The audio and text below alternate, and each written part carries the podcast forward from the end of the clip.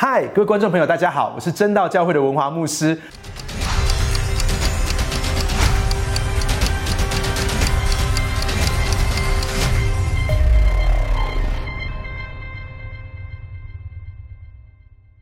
你知道，在过去的几个礼拜当中，我们谈到耶稣在约翰福音十五章一个非常有名的教导，讲到耶稣是真葡萄树，而我们是枝子。而这个枝子，葡萄树的枝子，其实是一个非常软，没有什么特别的功效，也不太会开很大的花朵。它最重要的功用就是结果子。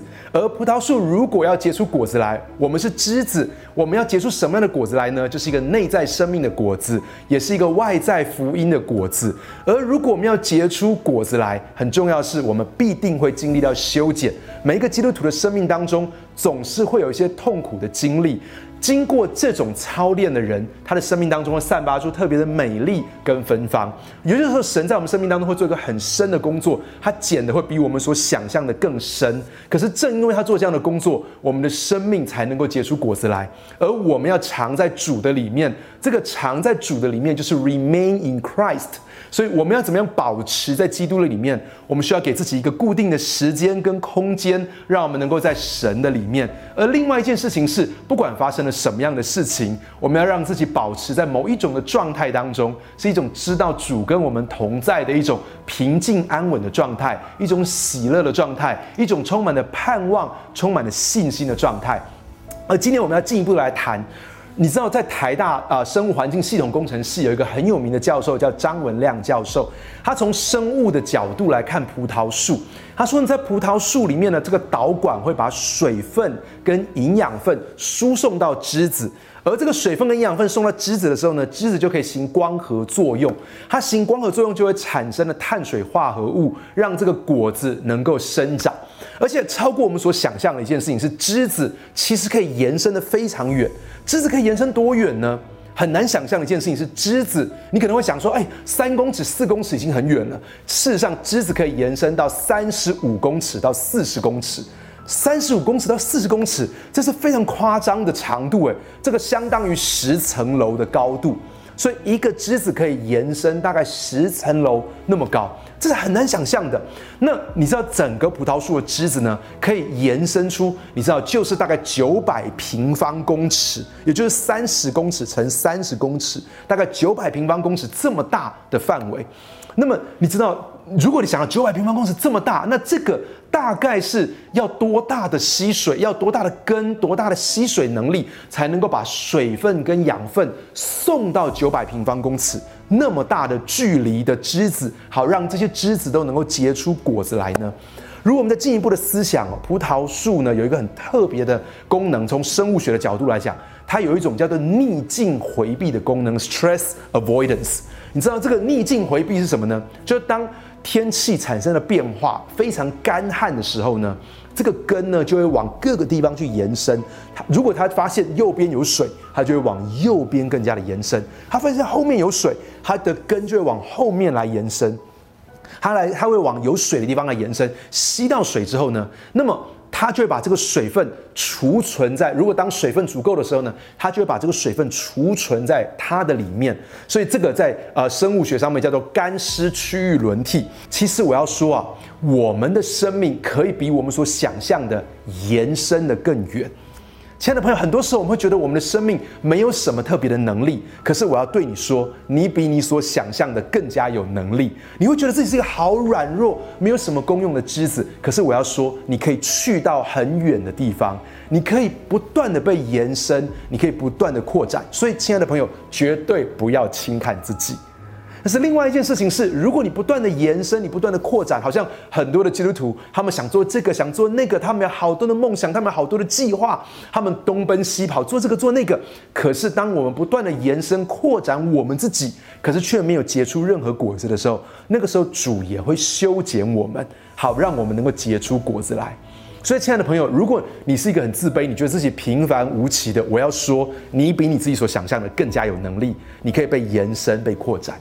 可是第二个，如果你不断的延伸扩展你自己的话，我要对你说，你很重要一件事情是需要结出果子来，亲爱的朋友。而且另外一件事情是，我们要思想，有些时候基督徒的生命如果遇到一个很大的干旱的时候，我们该怎么办？那个代表一件事情，我们的根要在主的里面扎得更深，我们要在主的里面更多的去吸取水分，因为我们需要那个水分。所以那个代表我们在逆境的时候，我们需要比顺境当中有更多的时间停留在神的同在当中。我们需要更多的默想，我们需要更多的浸泡在神的爱、神的恩典当中。我们需要更多浸泡在神的话语当中。我们需要更多的浸泡在祷告的当中。我们需要更多的来敬拜。那个时候，我们的根需要水分，我们需要不断的在神的同在当中延展我们自己，来吸取更多的水分。所以，亲爱的朋友，我们需要。这个我们需要葡萄树把水分跟养分给我们，我们很需要这个，我们才能够结出果子来。甚至不只是为了结出果子来，我们也要让我们自己不要进到枯干的里面。另外，我们要来谈到亲近神跟传福音，因为圣经上这样告诉我们说，如果我们藏在主的里面，主就藏在我们的里面，那么我们就可以多结果子。我们如果不藏在主的里面，我们就会枯干。所以，亲爱的朋友，我们越亲近神，我们越。住在基督的里面，其实我们就会有一种想要多结果子的渴望。我们越爱神，我们就越想要荣耀天赋，我们就越想要去传福音。而且另外一件事情是，我们越亲近神，我们就会越得到那个传福音的养分跟水分。我们越亲近神，我们的传福音就越有果效。我们越亲近神，我们的传福音就越不会枯干。所以，亲爱的朋友，很重要一件事情是，每一个基督徒都需要这样内视的生活。在内视的里面，我们不断的从主那边得到那样的养分，得到那样的水分。可是，另外一件事情是，这个内视的生活会吸引我们跟主一起走出内视，我们走出去。所以我相信一件事情：基督徒要有内视的敬拜。祷告、灵修的生活，可是这个亲近神的生活会吸引我们跟主一起走出去，来得着灵魂。有很多基督徒，他们很想要去为主得着灵魂，很想为主做一些事情的。我也要说，你需要那个内视的生活，好让你能够得到很多的养分。而另外一件事情是，我们在这段圣经约翰福音十五章里面呢，我们从第七节读到第十七节，这段圣经里面这样告诉我们说。他说：“我们若藏在主的里面，主的话就藏在我们的里面。凡我们所愿意的祈求，就给我们成就。我们多结果子，天父就因此得到荣耀。我们也就是主的门徒了。主很爱我们，就像天父爱主耶稣一样。我们要常常住在主耶稣的爱里面。如果我们遵守主耶稣的命令，我们就常常住在主耶稣的爱里面。这好像主耶稣遵守了天父的命令，常常在天父的爱里面。这些事，主耶稣已经。”对我们说了，是要叫主耶稣的喜乐能够存在我们的心里面，而且叫我们的喜乐可以满足。所以我们要彼此相爱，就好像主爱我们一样。这个就是主的命令。人为朋友舍命，人的爱心没有比这个大了。我们若遵守主所吩咐的，就是主的朋友了。以后主不再称我们为仆人，因为仆人不知道主人所做的事。主乃称我们为朋友。因为主从天父所听见的，已经都告诉我们了。不是我们拣选了主，是主拣选了我们，而且分派我们去结果子，叫我们的果子可以长存，使我们奉主耶稣的名，无论向父求什么，天父都要赐给我们。主将吩咐我们，是要叫我们彼此相爱。那我们要谈到一件事情，就是关系跟命令。其实这两件事情听起来很冲突哦。我们常常会觉得一件事情，如果在关系的里面是不可能会有命令的，然后在命令的里面是不可能会有关系的。但真的是这个样子吗？其实我们去思想一件事情，我们常常哦在爱的里面去给我们所爱的人命令。譬如说，爸爸妈妈很爱孩子，其实爸爸妈妈常常在这个爱的里面给孩子命令的。另外一件事情是，我们也常常因为爱的缘故去遵守别人的命令。我们常常因为爱我们父母的缘故去遵守我们父母的命令，或去遵守我们另外一半的命令。怎么说呢？OK，好像我们很爱我们的孩子，我我很爱我的孩子，我就会给我的孩子几个命令。第一个，吃饭前不可以吃零食，不可以吃糖果。那么我给他这个命令，是因为我怕他吃垮我吗？是因为我舍不得那些糖果饼干，或是我太想要吃那些糖果饼干？我说，哎，你不可以跟我抢吗？当然不是这个样子。我是怕他吃了糖果饼干之后，他就没有胃口去吃那些正餐，没有摄取到足够的营养。我会告诉他说，你在睡前需要刷牙，是因为我希望他可以不用去看牙医。我会告诉他说：“哎，你回到家里面呢，你先把功课做完，接下来你想做什么事情，你就可以尽情的去玩了。”是因为我不想要他到半夜还在写功课，睡眠不足。或是我会告诉我的孩子说：“哎，我会告诉我小女儿两岁半的小女儿说，你不可以欺负姐姐哦，因为姐姐也是爸爸所爱的，你知道吗？”我的二女儿现在呢会争宠，她就会跟我的大女儿呢，你知道她就会抢。有一次她唱一首歌，她说：“他说我是爸爸妈妈的小宝贝，姐姐是鼻屎。”你知道他就会唱出这种歌来。然后你知道有些时候我就跟他说：“哎，不是不是，姐姐不是鼻屎，姐姐也是爸爸妈妈所爱的。”亲爱的朋友，你知道我在爱的里面会给我的孩子命令，而我也会在爱的里面去遵守我的父母或是我的另外一半给我的命令。我认识一个企业家，这个企业家事业有成，但是每一天九点之前他一定要赶到家，所以不管他在外面应酬或是多么重要的会议，八点他就会离席。他说：“我有事情，我一定要回到家。”那么九点他就会在家里面准备好接他九十几岁的老妈妈打给他的电话。那么你知道？他的事业有成，然后他可能在一个很重要的会议，可是，在爱的里面，他会遵行他的妈妈的命令，因为他爱他的妈妈。让我举个例子，我是一个美食主义者，对很多人有不同的疗愈，可是对我来说，最重要疗愈就是吃东西。然后我喜欢乐眼牛排五分熟，如果是够好的牛排，我会吃三分熟。好，然后我喜欢。冰淇淋，而且是真男人的口味，就是草莓冰淇淋。好，那么我喜欢这个美食来疗愈我的心。可是最近呢，我就开始在做这个十六比八的间歇性断食。那你知道，我从小在这个家庭里面，我妈妈非常溺爱我，我每天晚上就一定要吃宵夜，然后感觉到胃暖暖才去睡觉。可现在十六比八，我就中午十二点到晚上八点吃东西，所以代表我晚上不会吃宵夜，然后早上不会吃早餐。然后这段时间当中也都没有吃零食，所以你知道这个多么难熬啊！然后更难熬一件事情是，我去做一个，我去抽血做过敏原测试，哇，不测试还好，测试之后真的吓到了，我竟然对这么多东西是过敏的。我告诉你，我对乳制品，我对牛奶、cheese、乳酪、浓汤、好奶油，而且对冰淇淋是过敏的。然后呢？而且呢，我对于所有的小麦制品是过敏的。哎，这个在台湾真的很可怕。我没办法吃面，我没办法吃水饺，我没有办法吃呃早餐吃个烧饼，我没有办法吃汉堡，我没有办法吃三明治，我没有办法吃面包，因为这些东西我都会过敏。我想我怎么活下去啊？还有，我告诉你，我对酱油过敏。然后呢，我对大蒜过敏。那你就想说啊。牧师，你这样只能吃生菜沙拉了。我告诉你，我对莴苣过敏。哈，所以我吃个水饺的话，我对水饺皮，我对大蒜，我对那个酱油都是过敏的。然后更糟糕的是，我竟然对牛肉过敏，我对蛋过敏。你知道，当我想到这里面的时候，我就想，我到底有什么东西是可以吃的？你可能说，牧师，你可能只能吃五谷饭或燕麦。抱歉，我对五谷饭跟燕麦也过敏。好，我对核桃、对开心果、对很多杏仁什么东西，我都是过敏的。哎，亲爱的朋友，我想到这个地方，我竟然连对巧克力都是过敏的，那我就太多东西都不能吃了。那你可能会想说，哎，这个东西饮食计划我要怎么做？我太太就真的超级严格的要求我，在过去一个月当中，这些东西我没有一样是有吃的。那可能就会产生一种想法，说，牧师，你太太一定非常讨厌你。她要剥夺你的自由，她要剥夺你的快乐。只要能够让你快乐，她都要剥夺你。你太太应该是在审判你吧？好，你太太应该是在报复你吧？哎，亲爱的朋友，我当然不会这么想啊！我不会这么想，因为我知道我的太太是非常爱我，她是为了我的健康，她是想跟我长长久久的走下去。哎，我不会认为我太太剥夺我的快乐，我不会认为我太太剥夺我的自由。可是你知道吗？很多人是认为天赋是这个样子。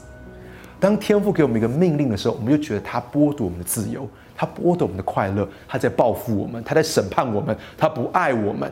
可我们在我们的妻子的时候，我们不会认我们妻子是这样子。可是，当然，我们就我们要更要认识天父绝对不是这样子。如果我们的妻子，还或是我们的父母，他是出于爱，他是出于希望我们健康，他是为了我们的好处，那么神在他完美的爱里面，他岂不更是如此吗？所以，当我们面对一个命令的时候，我们更要知道神是如此。你知道圣经上这样告诉我们说：如果我们遵行了主的命令，那么我们就藏在主的爱里面，我们就是主的朋友了。而且，喜乐在我们的身上就得以满足。新一本说就是满意出来。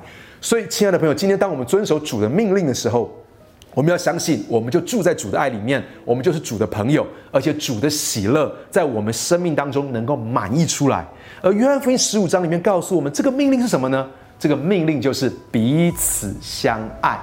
那么彼此相爱说起来很容易，可是我们就要思想彼此相爱这四个字里面，我们要先想什么叫做彼此？什么叫做彼此呢？彼此是只是我们跟我们的另外一半，还是我们跟我们的家人，还是我们跟我们的小组员，还是我们跟我们教会的弟兄姐妹，还是我们跟我们教会的牧者？弟兄姐妹，我要说这个彼此是可以不断的被扩大的。你知道耶稣在两千年前告诉我们彼此相爱，到两千年这两千年当中，古往今来有多少的人都成为主的儿女？这个彼此不断在被扩大。我要说这个彼此，还有好多的人现在是不在我们的教会当中，不在我们的小组当中，可是他却是主要我们去爱的人。所以这个彼此的定义可以不断被扩大，很多不在我们当中。在今年的二月份呢，我到洛杉矶去服侍。那在这个教会当中，我在这个地方接触到有台湾人的教会，有香港人的教会。可让我很感动的是，在洛杉矶的这些台湾人跟香港人，他们一起来爱台湾的偏乡。他们所爱的这些地方，有很多地方我们都不一定常去，有的在彰化，有的在云林，有的在南投。可是，在这些地方，在这些乡镇里面，他们建立了九个福音的据点。我想，香港人移民到洛杉矶。可是他们每一年却付上代价来到台湾的偏乡，而且在里面还有一个事工是在伊拉克难民营当中的事工，我觉得好感动。香港人住在洛杉矶，可却爱台湾的偏乡，却爱伊拉克，彼此的范围是可以不断被扩大的。当主对我们说彼此相爱的时候，我们身旁那些不认识主的人，在我们城市的角落，在其他的国家有好多的人，那些是主要我们去爱的人。第二个相爱要怎么爱呢？这边告诉我们说，人为朋友舍命，人的爱没有比这个更大了。人为朋友舍命，讲的是耶稣把我们看作朋友，耶稣为我们舍命，所以我们是主的朋友。耶稣为我们舍命。可是我要说，基督徒的爱不是只停留在耶稣为我们这些朋友舍命。当耶稣称我们朋友的时候，那耶稣到底是不是我们的朋友？我们要问一个问题：我们要不要为耶稣？这个朋友舍命，基督信仰它不只停留在耶稣为我们舍命，也停留在我们愿意为耶稣舍命，甚至更进一步的是，我们愿不愿意为我们的朋友们来舍命？有时候说到舍命，我们就觉得啊，这个讲太远了，舍命不如讲舍下好了。你知道牛津大学的字典里面这样讲，他说这个 lay down 这个字呢，我们讲舍命的时候用的是 lay down 这个字，那么。Lay down 呢，就是 to put something down or stop using it。你知道，就是把某一个东西放下来，或是停止使用某一个东西。亲爱的朋友，今天当我们谈到为别人舍下的时候，我们可不可以把某些东西放下来，或是我们可不可以停止再去用某些东西？你知道，一个舍下，我们可不可以为别人来舍下我们的时间？我们可不可以为别人来舍下一些金钱？我们可不可以为一些人舍下我们的面子？我们可不可以舍下我们的喜好？我们可不可以舍下我们的感觉？我们可不可以舍下我们的偏见？我们过去对一个人的批评？你知道，当我们在谈到相爱的时候，有一些东西可能是我们过去一直用这种眼光在看他。Stop using it，不要再用这种眼光看他。我们过去常对我们的另外一半，或对我们的孩子这么说话，我们甚至常会对我们的牧者，或对我们的弟兄姐妹这么说话。可是，能不能够放下这个眼光，或是不再用这个眼光，不再用这样的言辞，不再用这种的感觉？我们不要再停留在那种，哎，我觉得你要先跟我和好。我们可不可以放下这种坚持？Stop using it to put something down。所以，亲爱的朋友，今天让我们为我们所爱的人。放下一些东西吧，也只有当我们放下一些东西的时候，我们才真正的学习彼此相爱。很开心今天有跟你分享，希望今天的信息能够祝福到你。如果你喜欢今天的信息，不要忘记按赞跟按分享。我要鼓励你来订阅我们的频道，还有不要忘记开启小铃铛哦。